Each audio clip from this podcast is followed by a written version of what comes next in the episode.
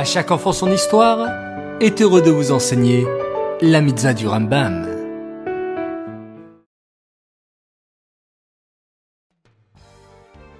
Bonjour les enfants, Bokertov, comment allez-vous ce matin?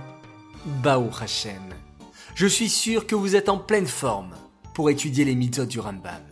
Vous êtes formidables. Aujourd'hui, c'est facile. Nous sommes le 20 Tammuz et nous avons une seule mitzvah à étudier. C'est la mitzvah positive numéro 73 qui nous ordonne d'avouer nos fautes devant Hachem par la parole.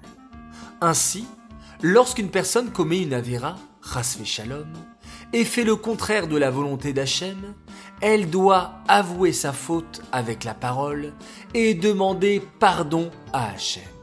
Cela s'appelle la mitzvah du vidouille. Cette mitzvah du vidouille est valable dans tous les cas.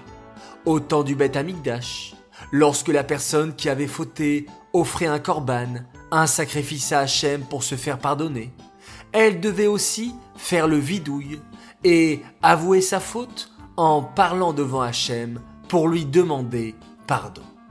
Si on ne peut pas offrir de korban, comme nous par exemple, qui n'avons pas encore le Beth Amikdash reconstruit, nous avons quand même la mitzvah du vidouille. De plus, cette mitzvah s'applique en terre d'Israël ou en dehors de celle-ci. Cette mitzvah est dédiée les Louis Nishmat, Gabriela Batmoshe, Aléa Shalom.